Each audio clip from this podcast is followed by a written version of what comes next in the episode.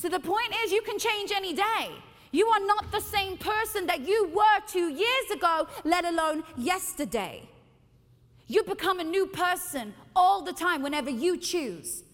So I just became a magnet to my lover, and in he walked in three weeks, and we got married three months later. You can do that as well. You can manifest anything. Let's take that word out of it. Become a magnet to whatever you want. You be it until you become it.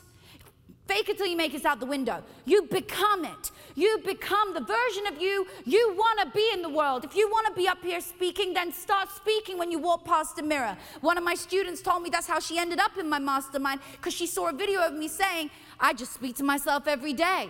And she's 20 years old and she's here right now. She's going to be up here later.